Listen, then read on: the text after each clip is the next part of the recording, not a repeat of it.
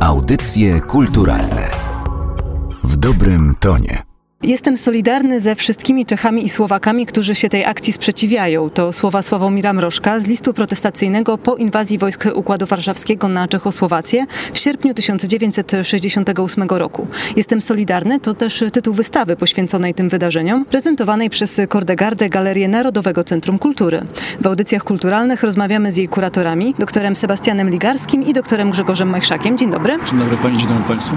Dzień dobry Pani, dzień dobry Państwu. I zanim przejdziemy do tematyki wystawy, czyli form protestu przeciw inwazji, które stosowali Polacy, może zarysujmy najpierw całe tło historyczne, czyli jak do tego doszło, że ZSRR zdecydowało się skierować wojska na teren Czechosłowacji. No niestety w tej decyzji, która kończyła czeską i słowacką drogę do socjalizmu z ludzką twarzą, decydującą rolę odegrał niejaki Władysław Gomułka, czyli pierwszy krasz Polskiej Zjednoczonej Partii Robotniczej. To on był jednym z tych, którzy na inwazję naciskali najbardziej i jednym z tych, którzy tej inwazji dążyli najbardziej. Według historyka Łukasza Kamińskiego tak naprawdę twórcą doktryny Breżniewa był właśnie Gomułka. Nie podobało się Moskwie to, co działo się w Czechosłowacji i ze zgrodą praktycznie przyglądali się temu. Próbowali, można powiedzieć, że przywołać do porządków Czechów i Słowaków rozmowami, natomiast te konsultacje, czy jakby te napomnienia, czy te już wręcz groźby nie przynosiły skutków i w związku z tym można powiedzieć, że Moskwa już nie wytrzymała i podjęto decyzję o tym, żeby do Czechosłowacji wejść zbrojnie. No to pierwszy dni inwazji to przede wszystkim był szok dla Czechów i Słowaków, bo oni się tego tak naprawdę nie spodziewali kompletnie. To też czeskie i słowackie protesty przeciwko inwazji.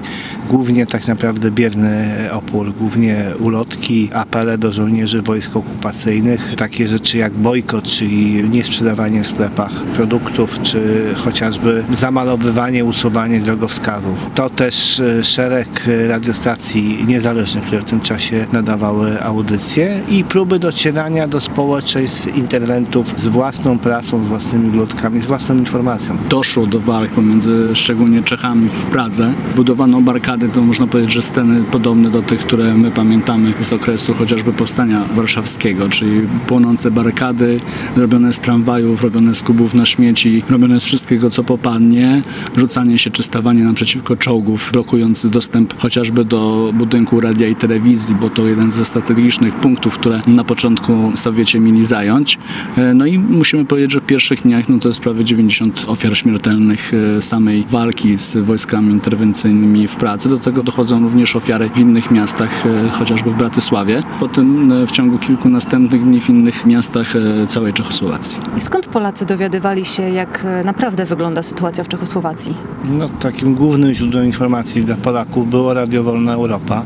Radio wówczas powszechnie słuchane, włącznie z tym, że były przypadki po prostu odtwarzania publicznego puszczania w zakładach pracy audycji Radio Wolna Europa, bo po prostu polska prasa, polskie media powtarzały tezy propagandy sowieckiej i tak naprawdę było to chyba główne takie źródło informacji o tym, co się naprawdę dzieje w Czechosłowacji, plus osoby z terenów przygranicznych miały możliwość łapania radiostacji czechosłowackich. No i tym takim przekaźnikiem oprócz tego, o czym mówił Grzegorz, czyli Radia Wolna Europy i tych osób z terenów przygranicznych, czy innych takich, którzy zajmowały się komunikacją, prawda, kolejarzy i osób, które dziś kooperowały z Czechami i Słowakami, no to dochodzimy do tych ulotek, które zaczęły się coraz częściej pojawiać, napisów na murach czy na ulicach protestujących Polaków, a również i Czechów i Słowaków przeciwko interwencji. To jeszcze grupę Polaków, którzy pracowali w Czechosłowacji, którzy w sposób naturalny przywozili informacje, co się w Czechosłowacji dzieje, a wcześniej jeździli, podróżowali i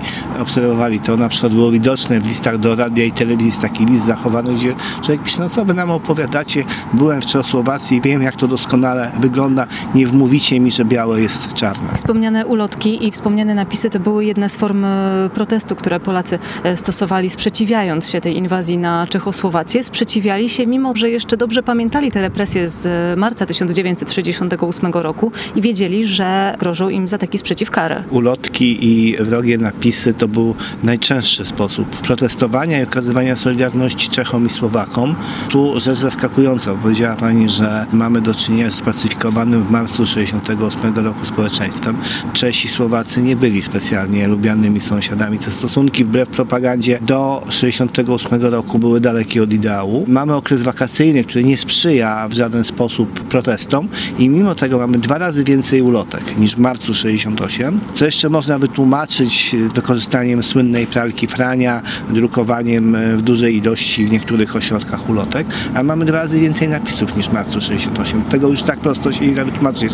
Mamy zaskakująco dużą więc skalę protestu przeciwko inwazji na Czechosłowację i sposobów okazywania właśnie sympatii Czechom i Słowakom. Rzeczywiście działanie bardzo niebezpieczne, no najwyższy wyrok za ulotki 3 lata więzienia. Prezentowana przez nas na wystawie Joanna Helander, wówczas Za 10-minutowe wieszenie plakatów w październiku 1938 roku Moskale ręce Czechosłowacji dostała 10 miesięcy więzienia. No musimy też powiedzieć o innych protestach, tak, czyli o próbach zwołania wieców w kilku miastach w Polsce, protestach pod Instytutem Czechosłowackim e, w Warszawie, gdzie dwie panie po prostu przyszły złożyć kwiaty, protestując przeciwko inwazji. Wizytę chociażby w konsulacie czechosłowackim w Szczecinie jednej z polskich pisarek i kilka innych protestów w całym kraju, pomijając oczywiście fakt, że protestowali również szerzej artyści. I osoby publicznie znane. Mieliśmy dziennikarza e, telewizyjnego monitora, który również e, wyrażał swój sprzeciw wobec inwazji. I mieliśmy też drugiego dziennikarza, Jana Krzysztofa Wróblewskiego, który miał przed inwazji dzwonić z ambasady czechosłowackiej z ostrzeżeniem, że za chwilę nastąpi inwazja. Natomiast e, ja nawiążę do tych form protestów, co o czym mówił Sebastian, czyli składanie kwiatów, zazwyczaj biało-czerwonych gozików z niebieską wstążką pod Domem Kultury, ale też przed ambasadą czechosłowacką, co było jeszcze bardziej niebezpieczne, bo milicja wyłapywała, spisywała te osoby. To jedna z form protestu, no, taką drugą dosyć spektakularną, aczkolwiek chyba bezpieczniejszą było składanie legitymacji partyjnych. To takie osoby jak np. Bronisław Geremek na ten czyn się zdecydował, ale to też jest szereg zupełnie innych działań, na przykład plakatów. To są też e, działania takie, byśmy powiedzieli, ekstremalne. Takim dzisiaj otwieramy wystawę w rocznicę śmierci Ryszarda Siwca, który dokonał samospalenia, kilka dni później, 12 września, zmarł. Ale to też jest coś, co wydaje się dzisiaj no, czynem takim no, trudno pojmowalnym, czyli rzucenie tablicy ku czci Lenina ze szczytu Rysów. Każdy, kto zna polskie Tatry, wie, że jest to dosyć popularna góra. Do tego dokonali dwaj działacze niepodległościowej organizacji Ruch, między innymi Stefan Niesiołowski, oni wykorzystali po prostu złą pogodę i rzucili tą tablicę ze szczytu Rysów. Ale to też są takie protesty dosyć takie może wydaje się prozaiczne, jak na przykład ataki na żołnierzy rosyjskich, ataki na żołnierzy polskich, są ataki zazwyczaj ludzi ośmielonych alkoholem. A jeżeli ktokolwiek pamięta PRL i kult Wojska Polskiego, to taka postawa może dziwić, zaskakiwać. To też są e, postawy ludzi, którzy byli przez wiele lat zaangażowani głęboko w komunizm. W Szczecinie jeden z prokuratorów, pan Anderman, za wrogi komentarz został wyrzucony z pracy. Z tego powodu były też zatrzymywane osoby przez Służbę Bezpieczeństwa czy Wojskową Służbę Wewnętrzną. To też kilka przypadków młodych ludzi, którzy próbowali dostać się na Czechosłowację, żeby walczyć z Rosjanami.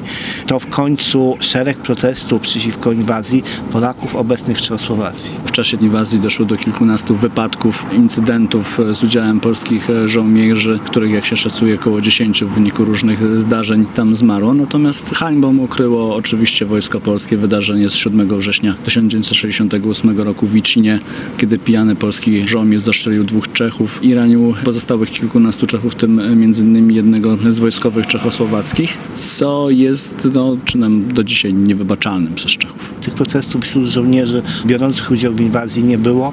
Mało tego, ja mam wrażenie, czytając ich wspomnienia, że do dzisiaj taka refleksja i potępienie przychodzi im z dużym trudem. Dla nich to głównie, patrząc z perspektywy czasu, była przygoda, niezwykła przygoda. Protestowali artyści, w tym artyści w Polsce, jak chociażby Jerzy Andrzejewski ze swoim słynnym listem, Zygmunt Bęcielski, znany przecież powszechnie kompozytor, czy Wiktor Woroszylski, czy Andrzej Kijowski, wielu innych, jednoznacznie wyrażało swój sprzeciw, jedni bardziej otwarcie w postaci właśnie listów, za które potem spotykały ich konsekwencje w postaci wciągnięcia na indeks pisarzy zakazanych, byli cenzurowani bardzo mocno, niedopuszczani do druku. Inni może bardziej cicho w rozmowach pomiędzy sobą, niemniej jednak te rozmowy trafiały również do raportu Służby Bezpieczeństwa.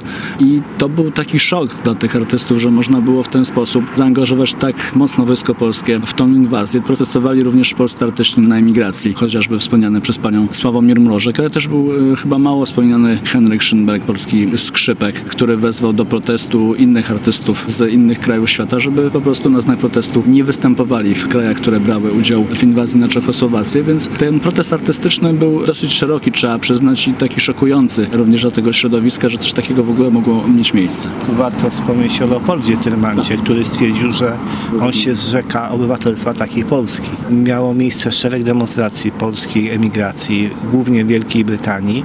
No wystarczy wspomnieć, że w Londynie doszło do największej manifestacji od 1956 roku. To świadczy o sprzeciwie o jego wielkości. I też trzeba pamiętać, i skoro Sebastian mówił o Icinie, Icin to nie tylko pijany szeregowiec Dorna, który w pijanym widzie zestrzelił dwoje Czechów, kilkunastu innych zranił, ale to też dwie Polki, które gdzieś tak dwa tygodnie wcześniej wystąpiły w jednej z czechosłowackich radiostacji z apelem do polskich żołnierzy, aby ci nie interweniowali.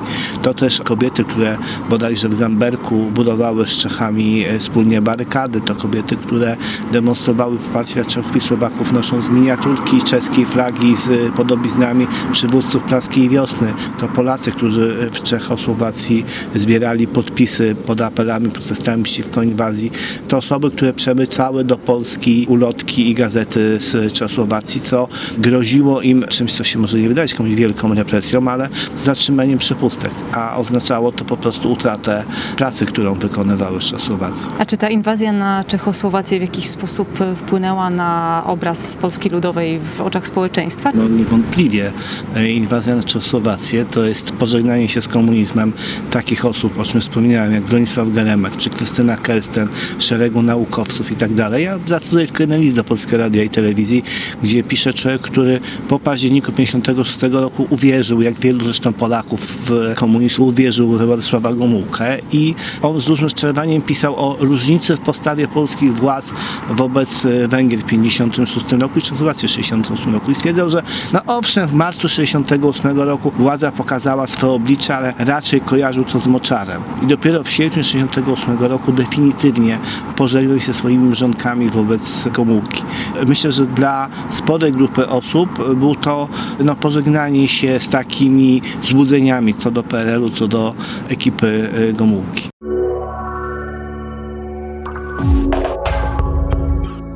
Jedną z bohaterek wystawy Jestem Solidarny jest fotografka i reżyserka Joanna Helander z domu Koszyk, która w 1968 roku protestowała przeciwko inwazji na Czechosłowację.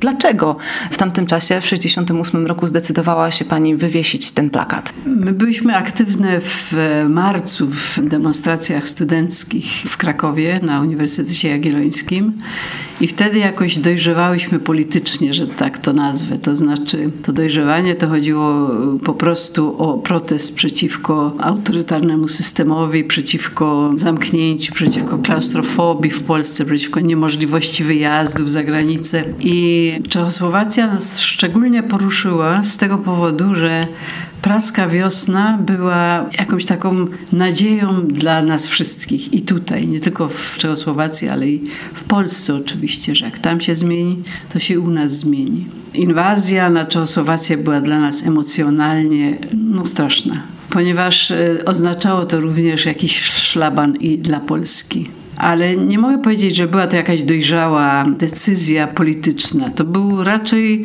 protest emocjonalny trójki młodych studentek. Moja siostra, koleżanka z akademika i ja.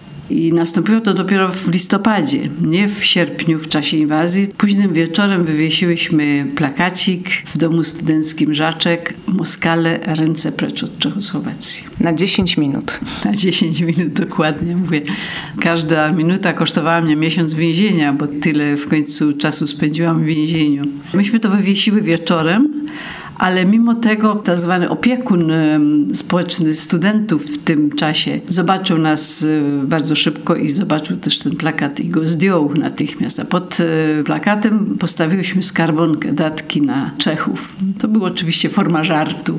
Aresztowano mnie i siedziałam w areszcie w Krakowie przez pierwsze miesiące, a później przewieziono mnie do więzienia w Myślenicach, do kobiecego więzienia. Byłam wtedy jedynym więźniem politycznym w tych okolicach, w ogóle w południowej Polsce, to znaczy nie wiedziałam o nikim innym. Jaki nastrój panował wtedy w Polsce? Ja nie znałam nikogo, kto e, byłby za inwazją na Czechosłowację. Podobnie było w więzieniu na przykład. Jako studentka i w związku z tym moim przestępstwem, to wszystkie więźniarki mnie szanowały, bo one same chciałyby zrobić coś takiego, tylko oczywiście nie było je na to jakoś stać, czy nie miały odwagi, czy nie myślały o tym, ale nie było nikogo, kto by to potępił. Podobnie w mojej rodzinie. Oczywiście moja matka, będąc kierownikiem zakładu produkcyjnego, ryzykowała utratę pracy, bo w tym czasie karano nie tylko tych młodych przestępców, ale i rodziców za to. Ale z drugiej strony takie niepisane prawo podbiło jej akcję właściwie. I sąsiedzi, i ludzie w pracy jej współczuli bardzo, także nie znam nikogo, kto by to potępił. Absolutnie nie.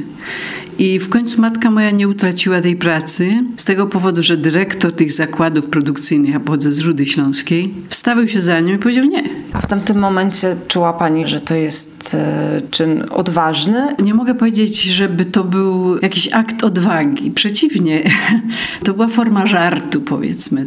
I nie do końca zdawałam sobie sprawy z tego, że mogę być aresztowana. To było naiwne. To było naiwne z naszej strony, oczywiście. Ale w czasie przesłuchań i w czasie procesu nie chciałam wycofać się z tego, że miałam rację.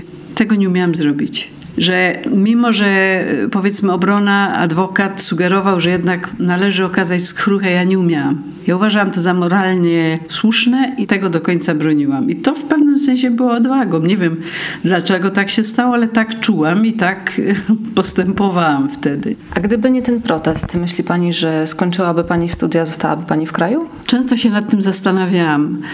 Ja studiowałam e, romanistykę, więc prawdopodobnie uczyłabym francuskiego gdzieś na jakiejś prowincji. Na przykład bardzo mi się podobało Bielsko-Biała. Chciałam zawsze mieszkać w Bielsku ale przypuszczam, że prędzej czy później może nawiązałabym kontakt z opozycją demokratyczną, co się później stało. Nawiązałam kontakt z Teatrem Ósmego Dnia z Poznania, o których zrobiliśmy film e, z poetami tej tak zwanej nowej fali, z Ryszardem Krynickim, ze Staszkiem Barańczakiem. Także być może, być może moje życie wyglądałoby inaczej, ale ja myślę, że ja czułam potrzebę wyjazdu z Polski i tak, bez względu na to więzienie.